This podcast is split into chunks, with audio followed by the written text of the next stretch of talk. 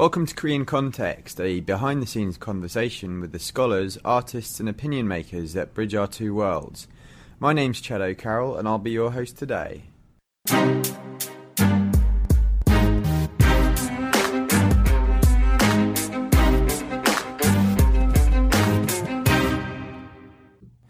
In this episode, we spoke to B.R. Myers, author of The Cleanest Race and regular contributor to the New York Times, Wall Street Journal, and The Atlantic. Born in South Africa and having received his MA in Soviet Studies just in time for the fall of the Berlin Wall, Myers went on to earn a PhD in North Korean literature in the early 1990s. Now based in South Korea, Myers is an associate professor of international studies at Dongseo University in Busan. From his book The Cleanest Race, Myers stands out from the rest for arguing that North Korea's political system is based neither on communism or Stalinism, and that attempts to understand North Korea as a Confucian patriarchy operating within a Cold War framework are simply misguided. His views have received mixed opinions from the think tank Orthodoxy. While some regard his outlook as a fresh approach to the topic, Others have rebutted his interpretation of North Korea as a National Socialist country and continue to view it through the lens of Cold War politics. Two years on from the publication of his book, I started the interview by asking Myers about his feelings on the NK Watcher community's reception to his work and why he thought some people continued to find it so difficult to accept his arguments. Well, the consensus in the greater American Pyongyang watching community, by which I mean everyone from academics to think tank types to people at the relevant NGOs and government officials, is that North Korea is a failed communist state and it must be dealt with accordingly. And um, I had always, I had really found that baffling, really, ever since the proclamation of a military first policy in the mid 1990s, because here you have a military first regime by its own avowal uh, with an ideology of racial supremacism and emotionalism, a regime which never mentions communism, which a few months ago uh, took the final step of taking down, uh, you know, the portraits of, of Marx and Lenin from Kim Il Sung Square.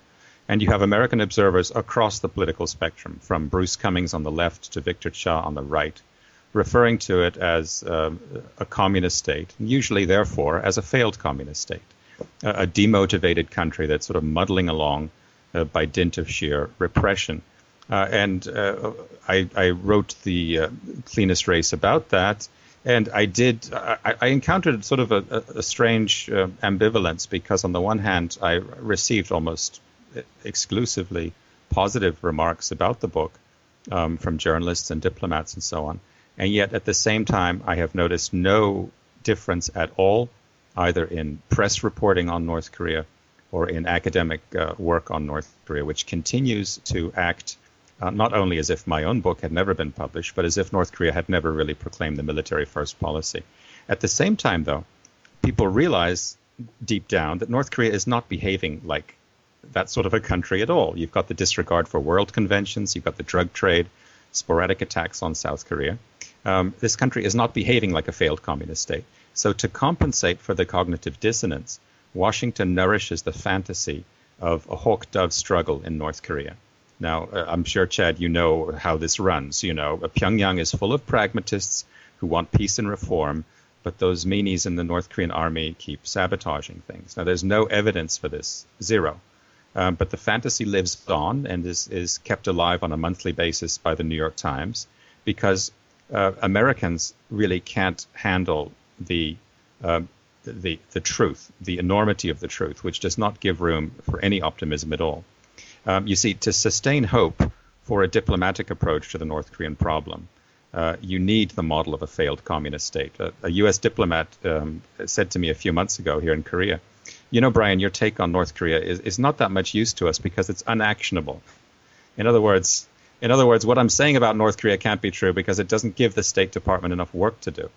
Um, so you have an enormous bureaucratic resistance to acknowledging the increasingly obvious fact that North Korea is what it says it is, namely a military first state. And we have the example of other military first states in history, namely Nazi Germany, Imperial Japan, Fascist Italy, that these states need a war atmosphere to survive. And, and we all know what the implications of that are, not just for negotiations, but also for the prospects of, of economic uh, uh, help, economic support. Uh, but of course, the NGOs and NPOs and think tanks in DC are the same. Uh, the think tanks in DC are, of course, uh, earning a lot of money uh, by, by consulting with the US government.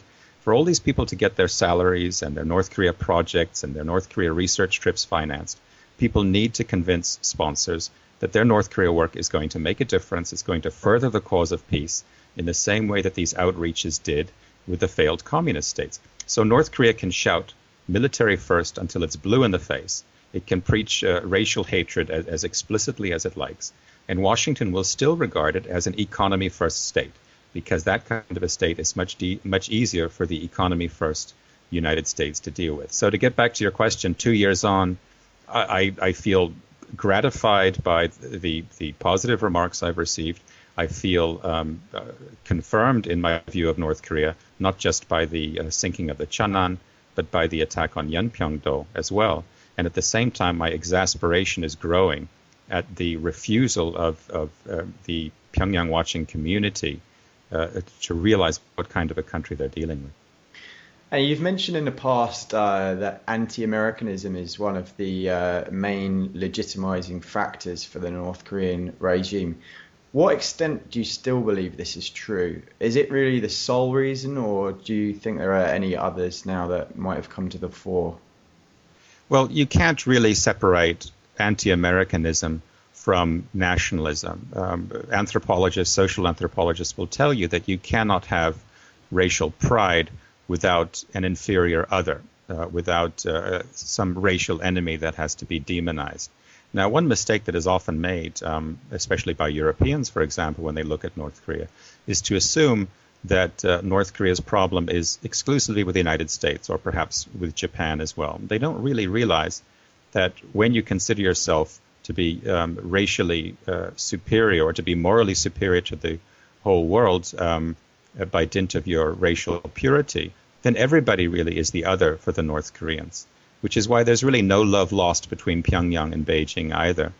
Um, so I wouldn't say that you know uh, anti-Americanism is not the be-all and end-all of, of, of North Korea's ideology, but at the same time, it's absolutely indispensable because North Korea cannot normalize relations with the United States. It cannot make even significant concessions to the United States without losing all reason to exist and devolving into a poor man's version of South Korea, which is not politically viable. And uh, we may not realize that that's an impossible uh, thing for the North Koreans to consider, but the North Koreans realize that it is. So you say the uh, the, the State Department, uh, your or sorry, your conversations with uh, you know State Department officials, they say they can't action anything on North Korea. But from what you're saying, would wouldn't it be possible for one action to be to call North Korea's bluff, remove that uh, that nub of their existence by saying, look, we're going to shower you with aid. We're gonna we want an embassy there. We want a peace treaty. Let let's let bygones be bygones and remove you know all uh, military threat. Would that not by default remove one of the main drivers behind North Korea's legitimacy? Well, let's keep in mind that uh, that um, North Korean propaganda um, tends to focus not so much on the present as on the past. As far as the North Koreans are concerned, um, we have committed grievous crimes on the peninsula, which must be avenged. And um, this is something that the North Korean propaganda emphasis, emphasizes on the, on the monthly basis. Of course, the yearly high point of the anti Americanism is always like June and July. Um, so, and, and Kim Jong il, of course, is frequently quoted even now as having said that Korea and the United States cannot share the same sky. Now, we have showered them with aid. Let's remember that in the late 1990s, North Korea was the main recipient of American aid uh, in Asia, and at the same time, um, anti-American propaganda was, was, was reaching was reaching a zenith really. Um, you, if you look back on, for example, when the six-party talks in, uh, opened up in August 2003, you had a very sharp rise in anti-American propaganda.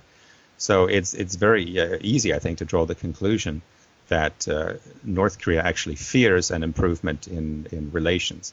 And when I say North Korea, I don't mean the hawks in the military and that the pragmatists just can't wait for it to happen. The same people who are now approving of economic reform in North Korea are the same people who, who sank the Cheonan and attacked uh, Island.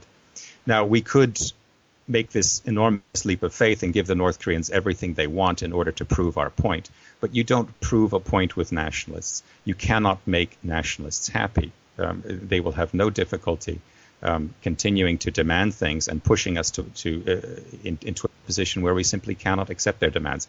What they want more than anything else, of course, is for the American troops to withdraw.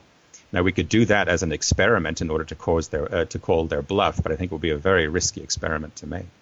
In John Everard's new book, uh, Only Beautiful Please, he emphasises the extreme old age of the core constituents within the Korean Workers' Party do you think as these folks start to die off in a few years that we might start to see less of a focus on military first policies as the younger generations get promoted within the regime?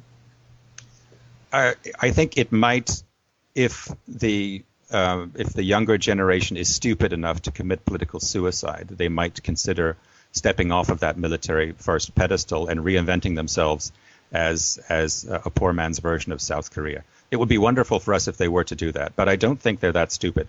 What we are going to see, and what we're already seeing, is a greater willingness to uh, to reform the economy. Now, it's important to keep in mind that North Korea was never ideologically committed to a centralized economy. In other words, um, we know from East European diplomatic archives that Kim Il sung had very little interest in economic matters he explicitly told Erich Honecker, the East German leader, that he did not want his people to live too well because when they lived too too well, they got lazy, um, and and and they became harder to deal with. So. Uh, it, it's to me, uh, it, it, seems more than likely that the, they only established that um, centralized economy in the first place in order to become part of the East Bloc and to secure a steady flow of political, economic, and military aid from the Soviet Union and from China. Had they not done so, that country would have collapsed. They also needed to preserve a certain distinctiveness um, vis-a-vis South Korea because you know this is just a, a, a, much smaller part of the peninsula in population terms. If they were going to go the same route as South Korea, they would have been absorbed very quickly.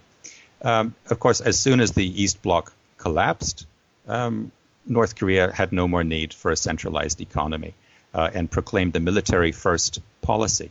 This military first policy was not proclaimed as a result of any perceived increase in the American threat. Remember, this was the mid 1990s. These were the Clinton days. The relationship between Pyongyang and Washington had never been better. The American aid money was flowing in when they shifted to the military first policy. The whole reason for that was to take the ideology, so to speak, out of um, the economic sphere, to make it possible for people to dismantle that um, centralized economy without at the same time dismantling the authority of the state.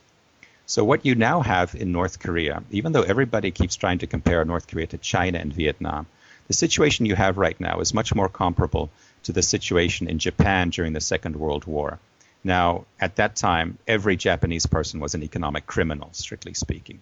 The reliance on the black market in Japan was even higher than it is in North Korea today those very same housewives and salarymen who um, circumvented the law, who ran away from the economic police, uh, you know, who broke the economic rules at every turn, were the same Japanese who were prepared to give their lives for the state, um, because the economic sphere for them was not ideologically charged in the same way that, say, traffic violations are not ideologically charged for a South Korean.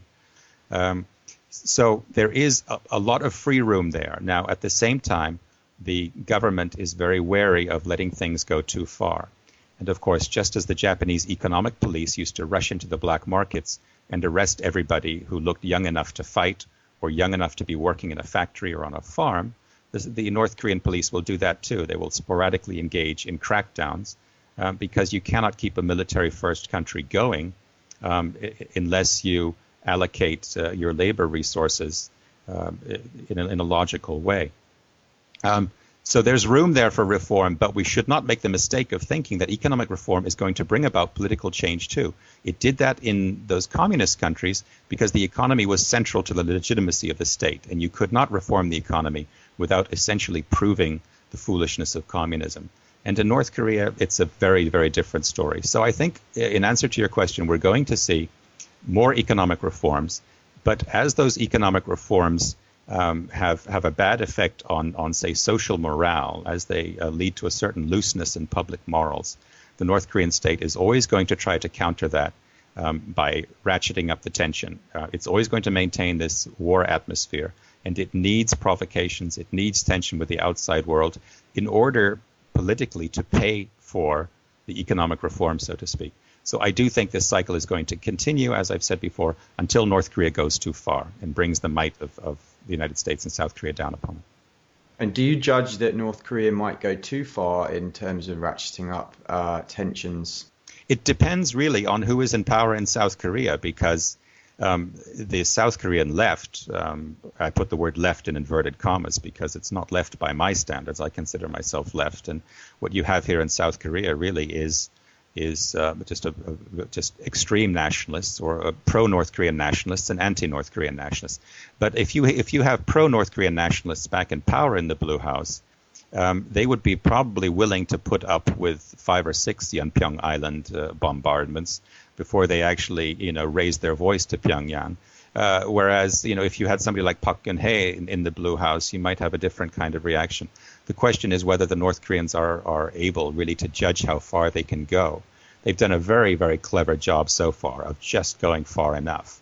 They seem to have um, Washington's number and Seoul's number as well, and they seem to have realized that the South Koreans do not consider the integrity of their state important enough to go to war for. I think they would only support a war if their own personal livelihood uh, was in danger. And I'm not sure the North Koreans are ever going to go that far. What they are dreaming of in North Korea is of bullying South Korea into um, ever more abject submission until they can achieve the sort of confederation that they've been dreaming of for decades now. In other words, some kind of a, um, a, a, a parliament or some kind of a, body that um, combines representatives, an equal number of representatives from South and North Korea, and they want that to move into some kind of power sharing. Of course, with the end result that South Korea would be peacefully subjugated.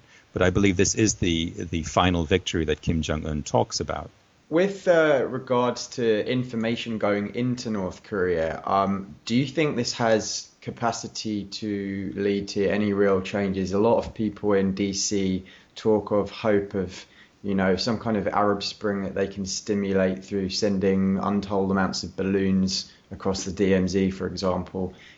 Well, I mean, my problem, of course, is, is a lot of what is put in those balloons and sent across the border. Uh, again, these balloons are, are written, of course, the, the balloon messages are written under the assumption that this is a failed communist state and that we can appeal to the North Koreans with a sort of logic with which we riled up the Eastern Europeans. You know, you think of Reagan saying to Gorbachev, tear down this wall. That message was, of course, directed at the people of East Europe because we knew that they were really frustrated people and they were just itching to get out and travel and see the rest of the world and so on. What we failed to realize with North Korea is that when we talk openly of reform and so on, um, you know, to, to, talk of reform with the North Koreans, that implies that North Korea is broken, um, that it's a failed state, and that's not how the North Koreans see things at all. That's not even how average North Koreans see things. That kind of thing is very counterproductive. As for the flow of information into North Korea, remember, we're dealing here with a nationalist state. I, I, I never tire of reminding people um, that in South Africa, in apartheid South Africa, where I, I spent my high school years, um, Bob Marley was hugely popular, as was Bill Cosby, among white racists who believed the best solution to the race problem in South Africa was to fence in all the blacks in reservations and to let them starve to death to take an example that's closer both in time and geographically to the one we're talking about, let's look at South Korea. You've had a steady influx of Japanese culture since the mid 1990s, and anti Japanese sentiment has actually risen in that time. So, nationalism, ideologically speaking, is a very, very different animal from communism, and it's much more impervious uh, to the flow of outside information. A, a, a ridiculous amount of childish fuss has been made in the media about the appearance of Minnie Mouse um, at at at a, a theater um, performance that Kim Jong Un attended. Now that would be hugely important if this were a communist country, because to the communists, Mickey Mouse was a symbol of American capitalism and so forth. But far right states, military first states, have always taken a, a, a much easier view of that kind of innocuous um, foreign culture. Mickey Mouse was painted on the side of Luftwaffe airplanes in the Second World War and, and Minnie Mouse and, and these Disney characters have been popping up in Pyongyang for the past 10 years. It's not even a new phenomenon. I mean, uh, you can go onto YouTube and, and see a video of Kim Jong il in 2010 looking at an apartment uh, and, a, and, a, bed inside it, which has a huge Minnie Mouse doll on it, uh, and he's standing right next to the doll. Um, so I really get frustrated when I see the, these so-called serious newspapers and, and magazines focusing on the trivial in North Korea and not realizing that the country is still in full-on militarization mode. On Monday or a few days ago, the the party organ um, said, "You young people in North Korea who have never set foot on South Korean soil yet, grab your bayonets." Um, now, I, I agree, not too much should be made of this, but that is the brunt of North Korean culture. That's the bulk of it, and I think our media are doing uh, American citizens a very grave disservice by focusing on trivia instead of that sort of thing. So you seem to be suggesting that there is, you know, I guess some relative amount of acceptance, if not satisfaction, within North Korea, maybe through uh, through this this this nationalism you're talking about. What do you then think of uh, human rights NGOs, for example, that talk up this crisis in North Korea that we're, we're currently uh, witnessing. And I have great sympathy for the human rights organizations that work with North Korea. I know many of those people personally, and and uh, your heart just goes out to these people. I mean, they've they've sacrificed their livelihoods and everything to get the message out, and I don't understand why many of them bristle at at um, at my assertion, which I stand by um, that the vast majority of North Koreans support this state, not because they have no choice, but because they genuinely believe that it's a good state. Because as far as I see it, if you have two, 200 people in a prison camp or 20,000 people in a prison camp, it doesn't matter. The country has a serious human rights problem. When I say a prison camp, I mean a political prison camp. Um, remember, there were only about 5,000 political prisoners in the Soviet Union when that place went down. Uh, so North Korea does have a serious human rights problem what I object to um, is the hyperbole that many of these NGOs engage in. I must say, I'm a little bit tired after 15 years of these heartrending videos that show me 15 year old footage of babies starving to death. Um, and I'm a little bit tired of uh, these these hyperbolic comparisons of North Korea to the to the Holocaust and so on. Um, let's remember, you have uh, an unfortified northern border, which even children can cross, um, and people who are forcibly repatriated to North Korea serve, on average, about two to three months um, in in in a detention facility. And I, I, have it from North Korean refugees that um, the treatment is much worse in Chinese prisons now than it is in these North Korean detention facilities. Um, and yet, not only do you not have a mass exodus of people like we saw um, when the Berlin Wall came down, but um, the North Korean population is actually growing at a higher rate uh, than the South Korean population is. The birth rate is higher in North Korea. And these things, I think, are quite good indicators of um, how positive people feel about the future in North Korea.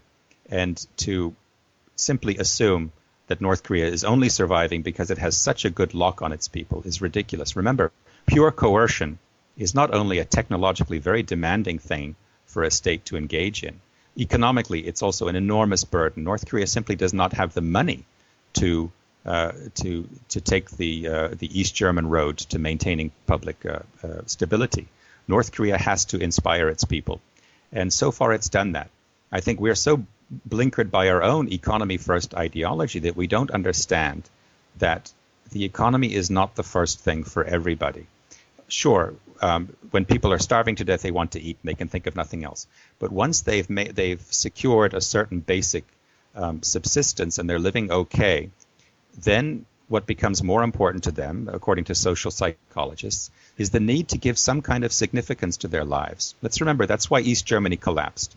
It did not collapse because the East Germans were starving or because they wanted to eat bananas or even because they wanted freedom. That state collapsed because it had failed to give the people a reason to live. Those people in East Germany, and I know I, li- I used to visit East Germany on many occasions, they felt that they their sacrifices had no more meaning because communism had collapsed, had failed, even by communism's own standards.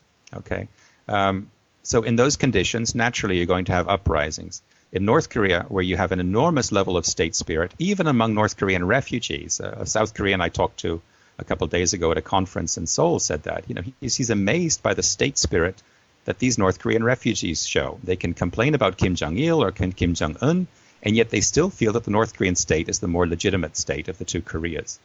And to get back to the Japanese example, all those people who were violating the economic laws and, and, and getting everything on the black, black market and corrupt, uh, bribery, all that stuff, um, those Japanese were still ready to defend the state until the end. And I don't see any real uh, change in state support in North Korea that would give rise to the hope of an Arab Spring. Uh, quite apart from which, though, Chad, I, I I, I don't really understand the, the hope for an Arab Spring. Um, I think, again, that this is failed communist um, model speaking, because I do not believe that the North Koreans are going to go as peacefully as the communists did. Um, and if we really want to encourage an Arab Spring, we need to be ready to assume the moral responsibility of the bloodshed that would very likely ensue in the case of such an uprising. Do we really want to encourage that sort of thing with balloons or not? I don't know. And you know, this support for the regime, though, you, you say it exists. Um, do you think that the, the, the sort of blackout of foreign information is like a critical part of this support? Or do you think that, for example, if we had a some kind of collapse and instant reunification tomorrow and North Koreans knew everything, that they would still be this support for their former regime there. You know, upon a reunification situation, do you think we would see North Koreans tearing down these statues of Kim Il Sung within a year or two? No, or... quite no, no, quite the opposite. Um, let me answer that part first because it's really, in a way, the more interesting thing. I believe, uh, and and uh, let me go on the record as, as, as, being the first person to predict this, that um, after unif- reunification, um, the North Koreans are not only going to hold on to those statues, and they're going to hold on to them by saying, hey, you guys, you've got your statues of Park Chung hee and Kim Young Sam and so on. We want to keep our statue of this guy. Um, but Kim Il sung's stock is also going to rise in South Korea as well, because Korean nationalism depends on nothing so much as the perception that the colonial period was the worst period in Korean history. Once you acknowledge that Koreans were treated more brutally that more Koreans were executed and killed, um, uh, that everything was a lot worse under Kim Il sung, that nationalism comes crashing down. And that cannot be. So you're going to see an awful lot of revisionism here in South Korea, too, in, in Seoul, uh, by the nationalist left, um, according to which it's probably going to go like this. Here we have North Korea just about to reform, on the verge of an economic miracle, the like of which the world has never seen. And uh, you know the Americans and the South Korean right wingers um, deviously brought this country crashing down. So now we'll never see this wonderful uh, unified Korea that, that that could have been. Instead of which we've got this horrible tainted Korea. That's going to happen. Now to go back to your first question about the blackout, there is no blackout anymore to speak of. Um, this is my big bone of contention with my good friend, uh, my best friend, really, in, in the North Korea uh, watching scene, uh, Andrei Lankov, because for the past 15 years, Andrei has been saying, look, when they find out, when they finally find out that the South is economically better off, they're going to turn their back on their system. Of course, Andrei is, was raised in the Soviet Union, and it's perhaps natural to think that way. Um, and when I say to him, look, they do know, he says, yeah, but they don't really know yet. They haven't really felt it yet in their bones. Well, um, come on. I mean, in, in the year 2001, uh, the North Korean government began publicly admitting that South Korea is better off economically. Okay, um, they began to spin that in their own way. I write about that in my book. Uh, I guess people who are listening can look to that for reference. They found easy ways to explain that because for a nationalist, the economic superiority of the rival state is not really such a big deal. It's not a big problem. We should be under no illusions as to the extent to which North Koreans are familiar with the living standard of the neighborhood down there, as they call South Korea. Everybody knows, everybody. And yet they still stick to their state for the most part. Uh, I'm not. I don't want to deny that there are thousands and thousands of people who run away from that country every year. But let's keep in mind the vast majority of those people are from the most impoverished, least propagandized part of the country, namely the extreme northeast. We are yet to see a significant number of defections from the mainstream, even, let alone the elite. And do you think, as uh, some suggest, that North Korea might still be around in, in say, 30 years from now? What needs to be taken into account really is that North Korea's future depends to a large extent on South Korea's future. Um, uh, when people like Bruce Cumings sort of sort of um, point to North Korea's survival as, as as proof that they were right about about what a you know what a wonderful place that is in, in comparison to what we think it is, um, what they forget is that South Korea kept that country going and that South Korea continues to want to keep that country going and is really just looking for a, an opportunity to start pumping money back into the place. Uh, if the South Koreans continue to do that, um, and and to to postpone unification as long as possible. I think it is it's not completely beyond the realm of possibility that North Korea could limp out of this decade into the following decade. But I, I still think that regardless of how the economy improves, um, North Korea is always going to be under pressure to flex its military first muscles. Now, the fascist states, they had to keep invading countries basically to hold on to public support. North Korea has figured out a, a code, so to speak, according to which um, it can hold on to public support by securing minor victories every year or two.